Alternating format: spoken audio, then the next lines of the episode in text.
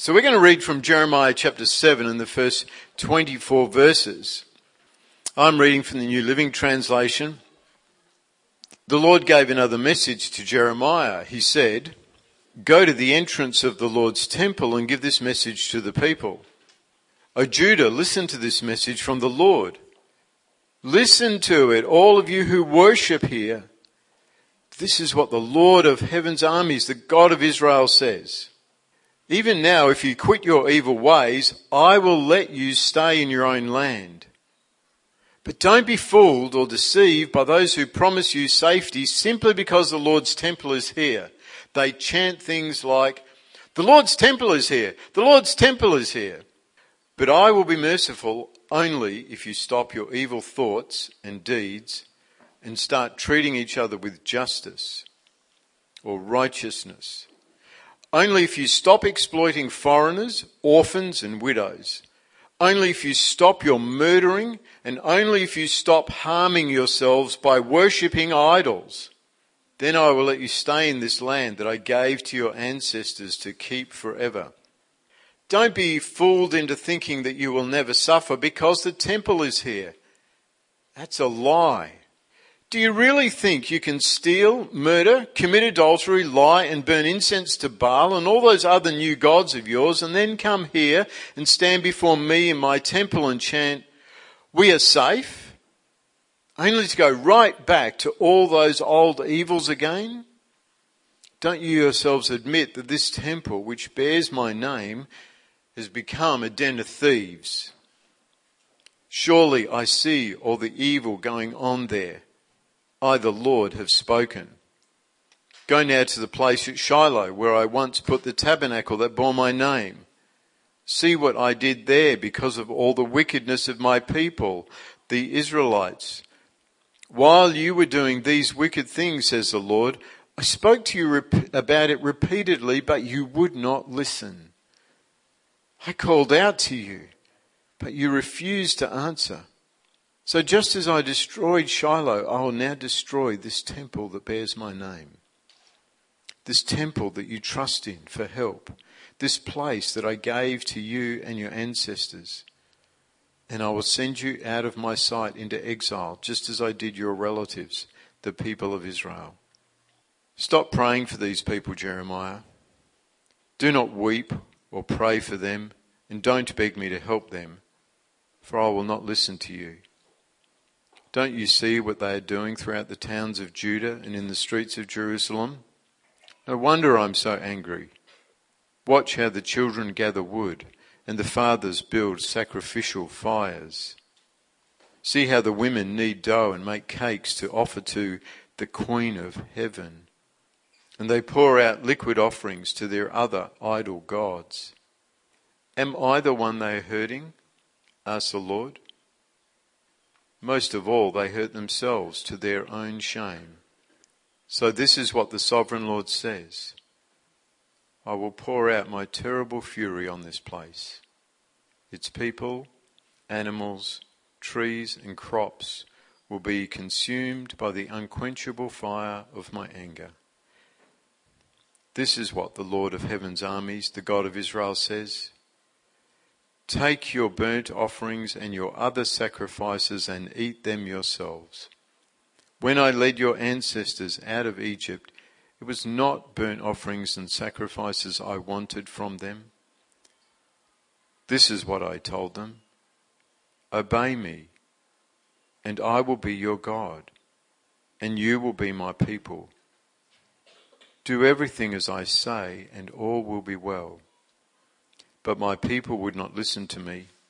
They kept doing whatever they wanted, following the stubborn desires of their evil hearts. They went backward instead of forward. Amen. Thanks, Julie. It's a sobering word, isn't it? This is where Jeremiah and Habakkuk, I believe, became quite intimately acquainted. Jeremiah was a prophet who his ministry extended over a period of 40 years, actually. So he, he begins to prophesy, according to the scriptures, in the 13th year of King Josiah. And Habakkuk, as far as we can tell, he, his, his three chapters worth, that is happening in the early months, in the, probably in the first five years of King Jehoiakim's reign.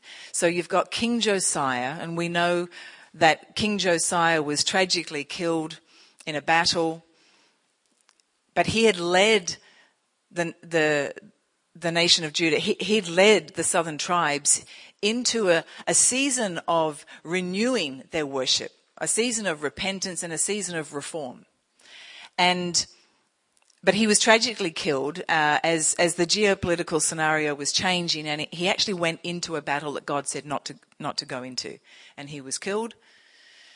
And then his son, one of his sons, was put on the throne. Only lasted three months because then the Egyptians came and carried him off to Egypt, um, and that was part of the battle that Josiah was fighting. He was trying to prevent certain things. The other son there was another son who was actually older. So Jehoiakim, King Jehoiakim, he comes to the throne. And he is a very, very wicked. He's, he's an evil king. So that's the context. You've got Jeremiah begins to prophesy in the 13th year of Josiah's reign. Now, Josiah reigned for 31 years, so you can see the, the time gap there and then there's Je, then there's the Jehoahaz, sorry, not Jehoiachin, Jehoahaz, and then Jehoiakim. So Habakkuk is, well, people believe from the scriptures and from the way he's written the third chapter that he was a, a, prophet priest in the temple. So his primary sphere of worship and ministry was in the temple. And he writes the third chapter of Habakkuk like a song of worship. It is a song of worship. And there's certain notes to the, to the band which indicate that he would have been uh, in the assembly that was giving praise and worship and, and that to God in the temple. Jeremiah, on the other hand, uh, seems to move around. He moves around a lot. So he's in the, he's in the towns and he's, he sort of, he does venture into the city and he ventures into the temple, though he, he eventually gets banned from the temple. But that, that chapter seven that Wayne just read is sometimes known as the, the temple sermon, the famous temple sermon of Jeremiah, because it is so radical. Did you feel could you picture yourself? He's at the, he's at the temple gates. He doesn't go in. He's standing at the gates as the people are coming to worship. And he's, you, you know, they didn't have microphones. He didn't get to set up a stage and blast it that way. He's, he's speaking at the top of his voice. And you know, it kind of reminds me uh, some of the picture that Nathan was painting of John the Baptist last week. Well, Jeremiah was on fire like that. And the scriptures tell us that at times he tried to hold it in. It was like his whole, his, his bones were burning up. He couldn't hold it in. The word of the Lord. So he's standing at the temple gates, which means that all the, the people in the temple would have been, I'm sure, like going out to have a listen. The, the prophets and the priests. And I just imagine that Habakkuk was there that day and he was aware of Jeremiah's ministry, although they possibly never even had spoken because, you know, Jeremiah was in a lot of different places and moving around. But Jeremiah was right there. And this temple sermon, this famous temple sermon, was delivered early on, very early, probably in the first few months of Jehoiakim's kingship, when everything was turning back. And Jeremiah 3 verse 10 Jeremiah writes this In spite of all this, her unfaithful sister Judah did not return to me with all her heart, but only in pretense, declares the Lord. So you've got Josiah who's, who's had a, a, an encounter with God when he discovers the law. He's bringing change. His heart is right. And he's stirring up reform in the land, but you've got a people whose hearts have become so hardened, it's just in pretense.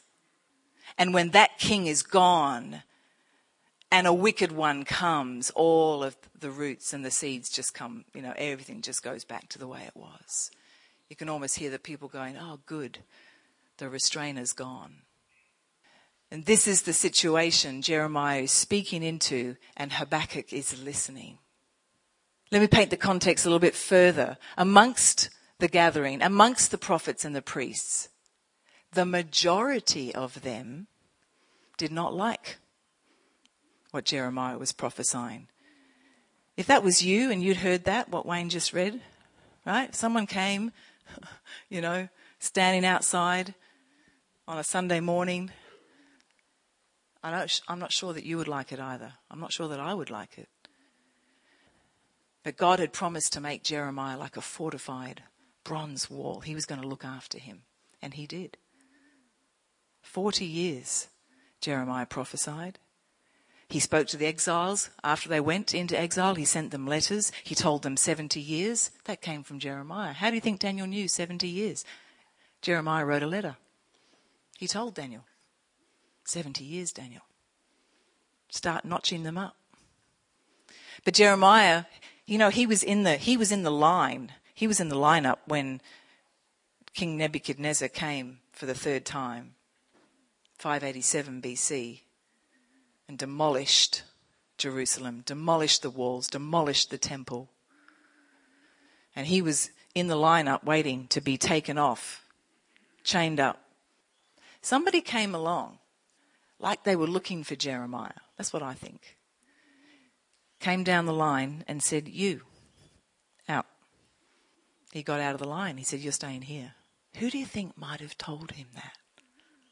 Who do you think might have had influence with the commander of Nebuchadnezzar's army? Daniel. Hey, look out for that wild man.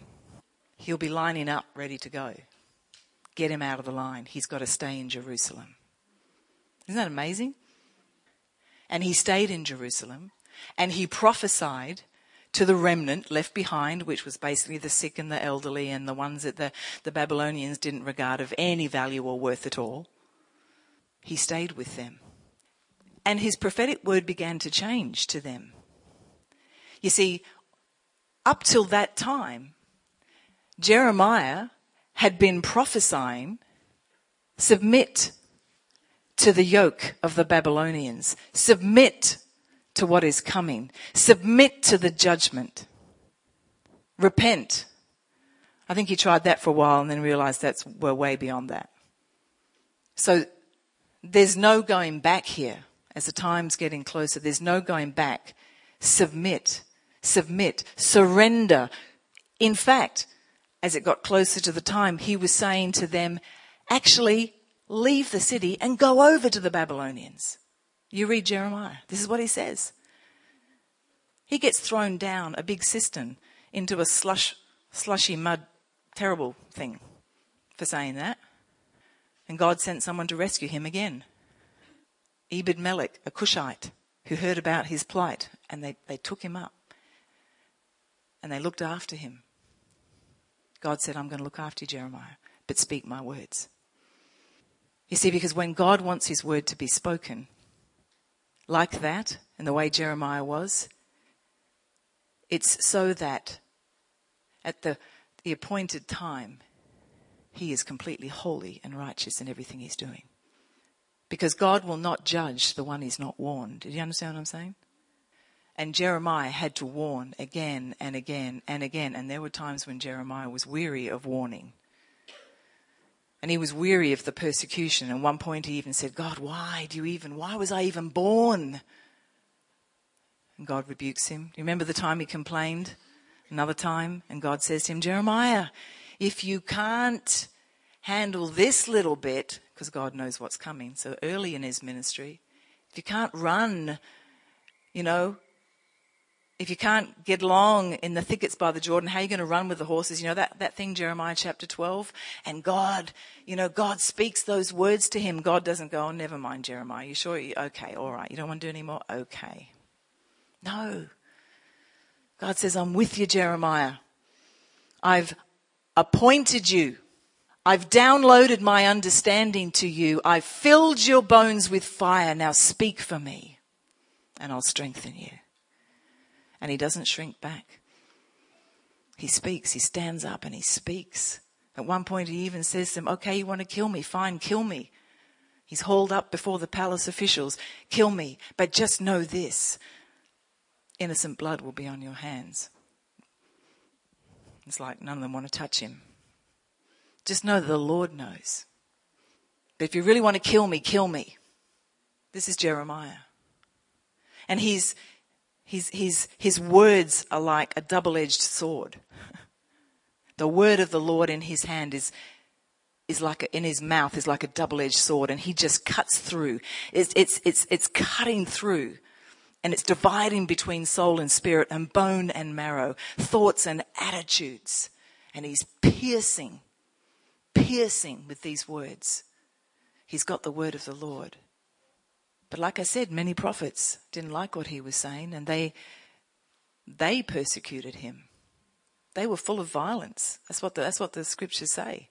That was the condition of the time. They didn't, they didn't like what he was saying and they didn't like him. And he turns around to them in Jeremiah 23, another famous passage, and he says, Which of you, this is the word of the Lord, which of you have stood in the, in the Lord's counsel? Which of you have stood in his presence? How, which of you has heard his word and is delivering his word? You're prophesying lies. You're prophesying peace, peace. You think because the temple is in Jerusalem, you think that because God made a promise, an oath to David, you think you're safe? You think if you cluster around the temple and cluster around in the center of Jerusalem, you're going to be safe? How foolish of you. The temple won't save you. What do we cling to? Sort of like, by association, I'm going to be okay.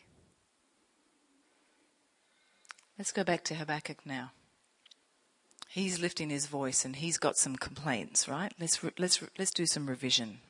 Imagine with me that Habakkuk begins to lift his voice to God the very day he's heard Jeremiah's solemn temple prophecy. Because he's in the temple that day.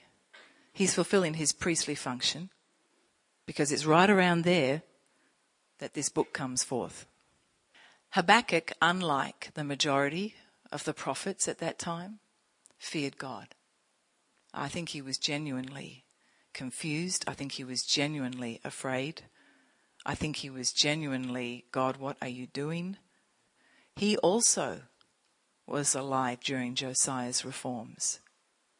And he says, God, how long must I call for help? But you're not listening.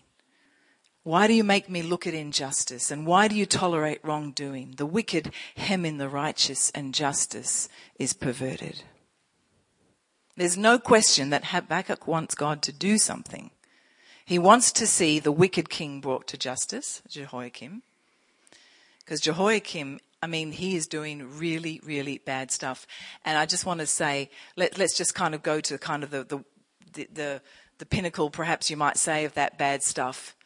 They were sacrificing their sons and daughters to Molech in the fire in the valley of Hinnom, just outside the gates of Jerusalem if you know Jerusalem. Innocent blood was being shed. That's what it's referring to. Your murders. Now, there would have been other atrocious things going on too, but this was a practice that Jehoiakim was engaged in. Bring him to justice, God. Why do you let this evil go on? And why are the righteous ones being persecuted? Was he thinking of Jeremiah?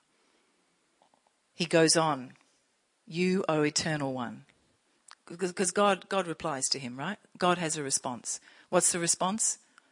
What does God say to his, his first complaint? Well, here's my solution, Habakkuk. I'm raising up the Babylonians. Right? Remember that? Just straight up. It's as, it's as if God is saying, what you have heard Jeremiah saying, maybe Zephaniah before him as well, but definitely Jeremiah. What you've heard Jeremiah say in Habakkuk, it's true.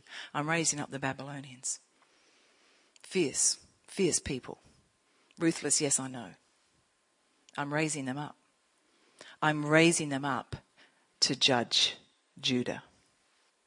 What if, what if someone stood up here and said, it, it would be like, it would be like someone standing up here and saying, I've been praying, I've been crying out to the Lord for Australia. I've been praying for a turning in our nation. And the word of the Lord to our nation is I'm raising up the Chinese army to bring judgment to Australia. Wouldn't it be a bit like that? That is not a prophetic word.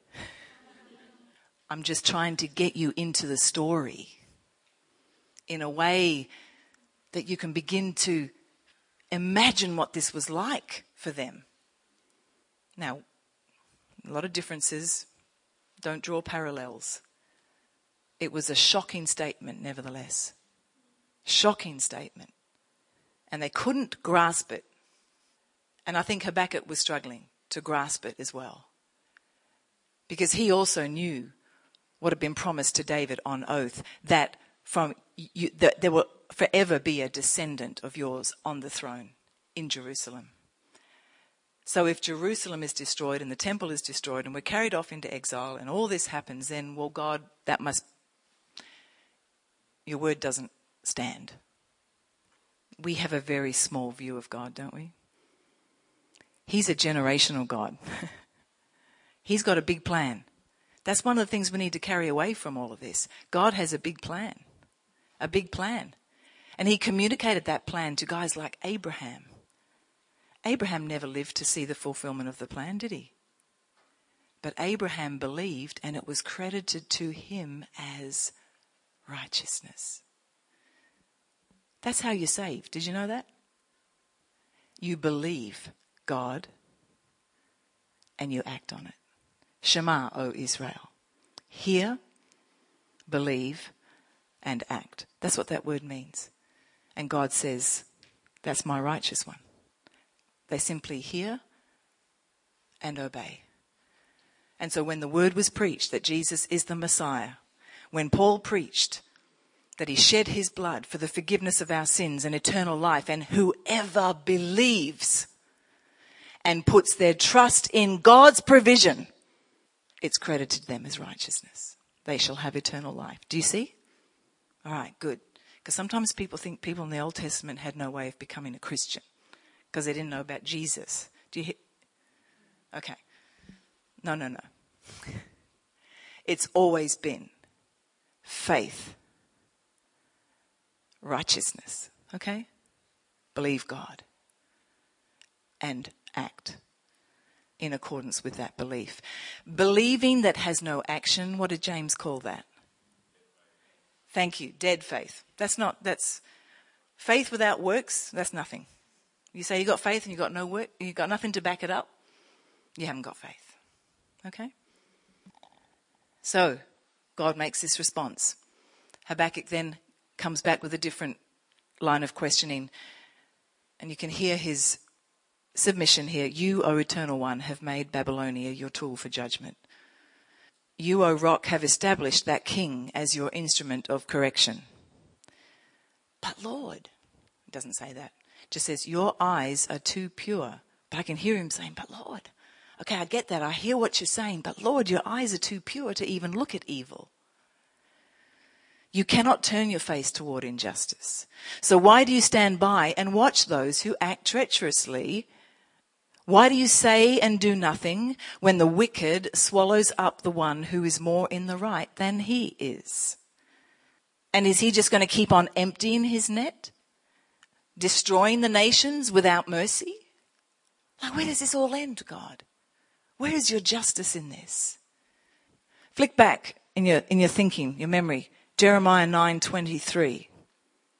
God says through Jeremiah, "Let not the wise boast of their wisdom, or the strong boast of their strength, or the rich boast of their riches, but let the one who boasts boast about this, that they have the understanding to know me. Know me. That I am the Lord. Listen, listen to this. This is what God says about himself. I am the Lord who, who exercises kindness, justice, and righteousness on earth. For in these I delight declares the Lord, who is pure and holy and perfect, that they can exercise in perfect holy, wisdom and love, kindness, justice and righteousness. Think about that. How are you compassionate, but at the same time, you know, slow to get angry, but, but you've got to release judgment. You've got to punish what is wrong and evil and wicked.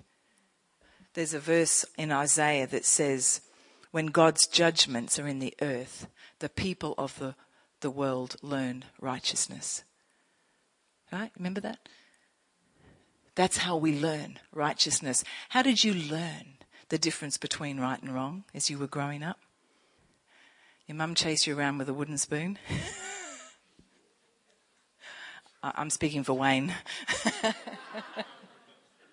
That's how you learned righteousness, wasn't it? Is that right? Yeah, me too. My mum used to say, This is going to hurt you more than it, I mean, hurt me more than it hurts you. I never believed that. But I learned righteousness. I learned the difference between right and wrong. That's for sure. Habakkuk is left to ponder and pray about the fact that he's committed to something that God's not committed to. Remember that? God's plan is completely not what he had envisaged. He wanted another go at revival and repentance and let's get this, let's get it really cleaned up this time. God, if it was just in pretense last time, I've been standing here praying, Lord. But he says, okay, I'll stand at my watch and I'm going to station myself on the ramparts. I will look to see what he will say to me and what answer I am to give to this complaint. You ever wonder about that? Your Bibles, I think some versions say, or what to answer when I am rebuked. Isn't that interesting? What, what does that mean? What's he thinking there? I'll look and see what he says and what answer I am to give to this complaint. Which complaint? What do you think? Who's complaining? I think some some translators have sort of got it what answer I will give to God. You know, what would be my response back to God? But knowing the context, do you think Habakkuk might have been talking about all those other guys who were complaining about Je- Jeremiah's prophecy? They're complaining. God doesn't act like that. That guy's a lunatic.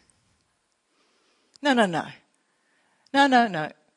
Hananiah the prophet. No, no, no. Only two years. Only two years you're going to be in, you know, whatever. This is right on that. this is right, this is right at the very end. Hananiah stands up and says, no, only two, only two years. Jeremiah, take that yoke off your neck, you silly old man. Take it off your neck. We're not going to be subservient to Babylon. And Jeremiah turns around and says, you're going to die this year, Hananiah. That's what the Lord says to you. And he did. Because you're lying. You're speaking.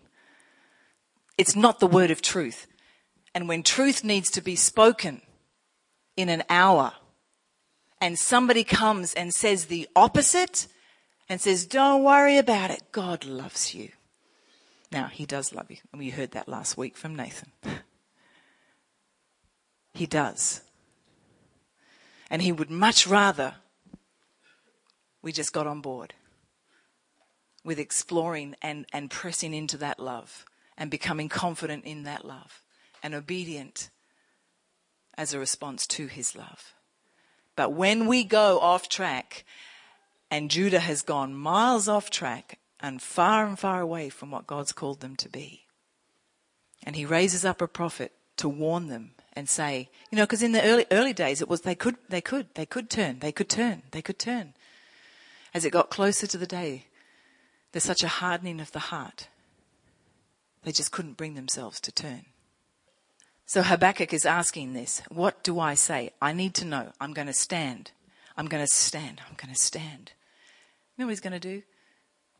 He's going to stand in the presence of the Lord. He's not going to move from that place. It's like, God, I got to hear from you. I got to hear from you. I got to hear from you because I want to know how to answer that complaint. I want a perspective from heaven. I don't want a, a humanistic perspective. I'm hearing that all around me. There's a perspective that is truth. It brings life to those who repent. I want that perspective. That's going to be the answer to all this other stuff that's going on and all the chaos in the hour of crisis. Who do we believe and who is the true prophet? Because when it's all coming down, new life, when you're in the storm, is that when you find that you hear God the clearest? In the confusing circumstances? Is that where the clarity is for you? Jesus said we've got to build our house on the rock. That means start building now. So when the storm comes, we're not washed away. Jesus also said, you've got to get oil, right? Matthew 25, that story of the virgins, you know, the two different lots, the, the wise ones and the foolish ones. And the wise ones took extra oil with them. They were ready in case they ran out of oil. There's a message here. You see, when it's all calm and when it's peace and safety, we become complacent. And if you're going through a storm right now, right now is the time to have a perspective from heaven to say, God, help me travel through this storm because I understand that in your kindness towards me, you are strengthening me. Don't live your life in such a way to avoid everything unpleasant.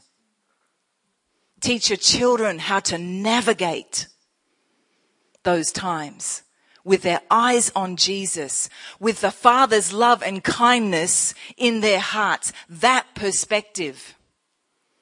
Because He is kind, but He will also exercise justice and righteousness because He delights to do that.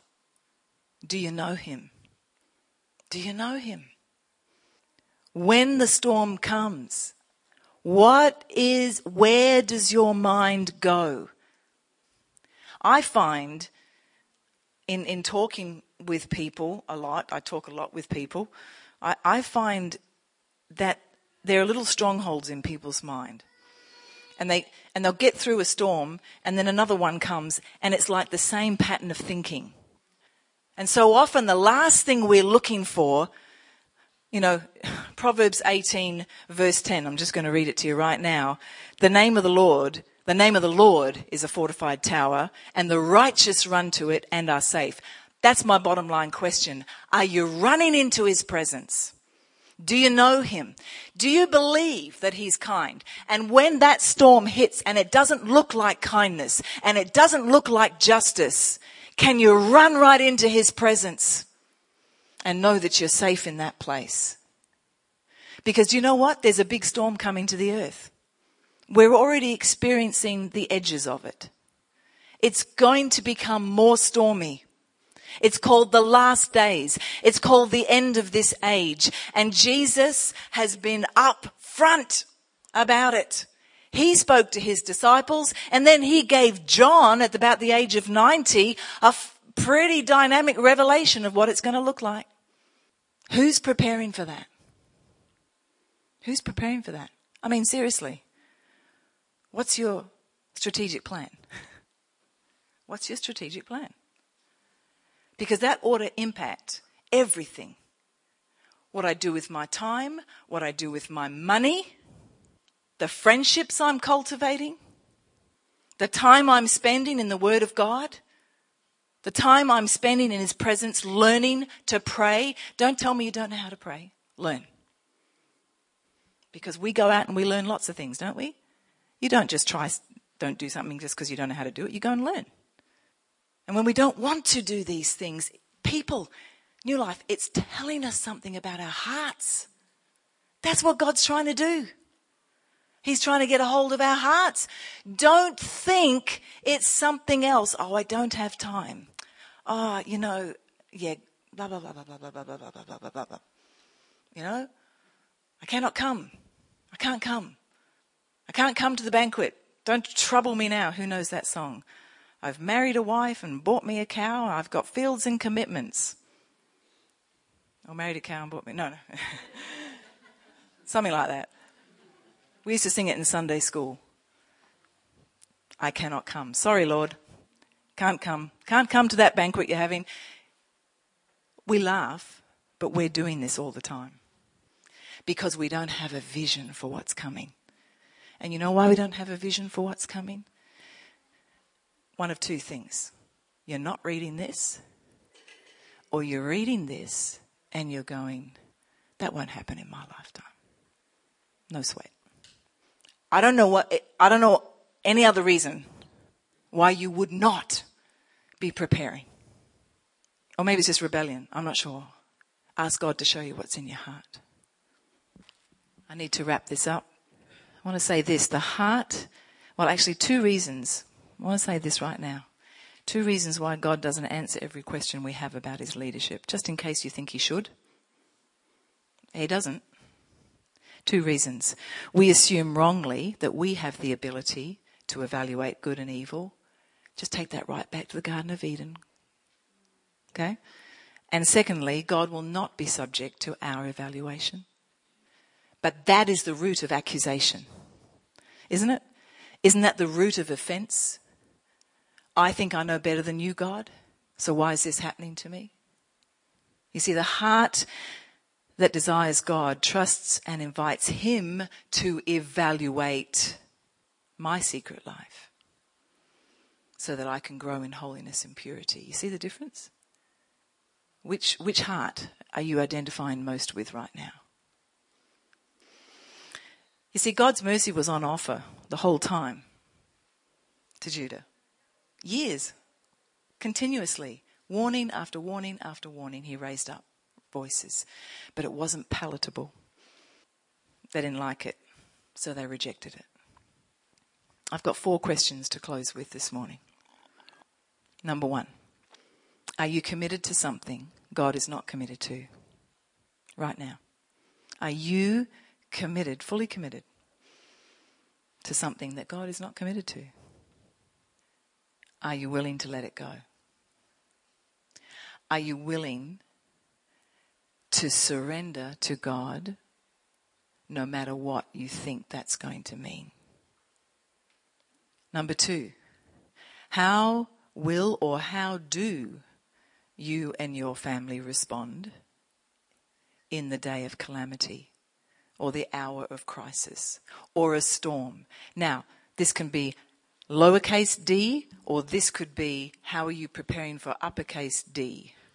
the day of the Lord, the end of the age day of the Lord, which we read about. We read about it. We see the pressures that are coming. Are you asking God, how do I prepare myself and how do I prepare my family? Or are you just simply trying to live devoid of conflict? We do this just go for the most comfortable place right now. You don't have to. No, you don't. Ha- no, don't have to. No, don't have to. Stay safe. Am I choosing comfort? Or am I choosing to be where God wants me to be and to speak what He wants me to speak and to prepare myself and my family for the coming day of calamity? Do you have a vision for that? Do you even have a vision for that? Have you even had a conversation as a family about this? Have you had a conversation with a good friend about this? Have you had a conversation with your children? Have you had a conversation with your, I don't know who? God. How do you want me to live, God? Because that's the next question. How then should we live? How then? And of course, Daniel in the Bible. Daniel's family are the absolute best picture of this, I think. Well, there, there, are a number, but it's a good one because A, Daniel is growing up in this time, right? He is a prince in the, in the, in the palace. So you've got the temple where the priests and the prophets, you've got Jeremiah wandering around the place, you've got Daniel growing up in the palace. Now, Daniel we think was about 15 when he's taken off to Babylon. That was in 605 because he was one of the first ones taken. That was the first invasion. The royalty went, the best, whatever, they all went.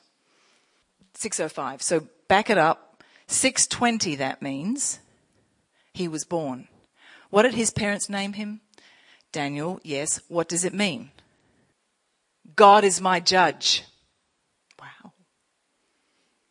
That's an interesting thing to name your child when Zephaniah is prophesying. Zephaniah 1 8, on the day of the Lord's sacrifice, I will punish the officials and the king's sons and all those clad in foreign clothes. You see, Daniel's parents listened. That's the point. And for the first 15 years, they didn't know how long. They didn't know how long they had to train Daniel. But they were believing. Wasn't even just Zephaniah. Isaiah spoke to Hezekiah and said, this is what's going to happen. So this is, the warning bell has been ringing. We are the same. How many times has God rung that bell in your face and you've put it down to something else? Or said, yeah, maybe. Okay, God, next time. Daniel's parents listened because they were righteous. What is the definition of righteous? Those who live in dependent trust on God, right?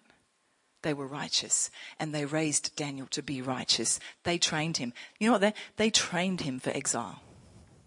That's what they did. They went to the end of the story that was being prophesied. They said, This is what the prophets are saying. Daniel, we're going to train you for that end outcome. We're going to train you to live in exile. We're going to train you to be in a foreign land and know what to do and know how to love God. We're going to train you now. What wisdom? Wisdom, Jesus said, is justified by its children. So then, how should we live? 2 Timothy 3, Paul says, to Timothy, Timothy, you know my teaching. Timothy, you know my way of life. You know my purpose. You know my faith and my patience. You know me. You know how I've endured persecutions and suffering, Timothy. You know what happened to me in all those different places. Yet the Lord rescued me from all of them. In fact, everyone who wants to live a godly life in Christ Jesus will be persecuted. Continue in what you've learned, Timothy. Know the Holy Scriptures, which are able to make you wise. Can you hear Jeremiah? Can you hear Jeremiah 9:23? If you want to boast about anything, boast that you know me. 1 Corinthians 9:24 he says Paul says again run so that you may attain the prize the end goal is it is it in your conversation is it in your thoughts? Is it in your family strategic planning? Those of you who are planning to be, I don't know, doctors, nurses, teachers, whatever you're planning to be, I don't know, whatever, is it in your plan? Or have you been lulled to sleep by the voice of the culture about what's important and what's not? Romans 12, 1 and 2. I love this verse. I appeal to you, therefore, brethren, by the mercies of God, to present your bodies as a living sacrifice. Living sacrifice, holy and acceptable to God, which is your reasonable act of worship. Then you will know how to test things, how to know the perfect and pure will of God, how to know what's right and what's wrong. You get it? Psalm 37, and don't fret when you see evil people getting the upper hand. This is my paraphrase. when they succeed in their ways, the grass withers, the green plants soon die away. Be still in your storm. Be still in your crisis. Be still and wait patiently for the Lord. Exercise the faith that is credited to you as righteousness. Exercise it. Wait patiently. Don't run around running off your mouth. Don't run around doing stuff to, to make the situation change. You know, don't upset people. Don't vent your anger. No, no, no. Be still and wait patiently for the Lord. My final question. Oh, actually, before that, Proverbs 18:10. I read it to you. Do you respond like Habakkuk? The Lord is a fortified tower, and the righteous run into it and are safe. Do you respond like Habakkuk?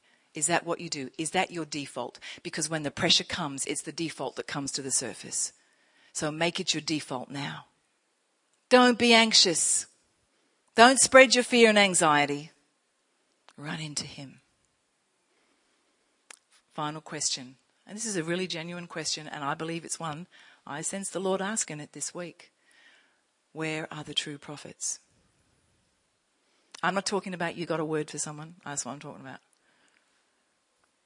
The biblical definition of a prophet, well, they have to know God, right? They have to have stood in his counsel. They need to know what he's done in the past and the present and be able to see the future because they know God.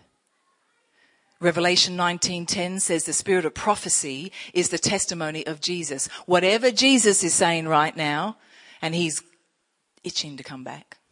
Whatever he's saying right now, that's what I'm saying. Whatever he's doing right now, that's what I'm doing. And I'm living my life.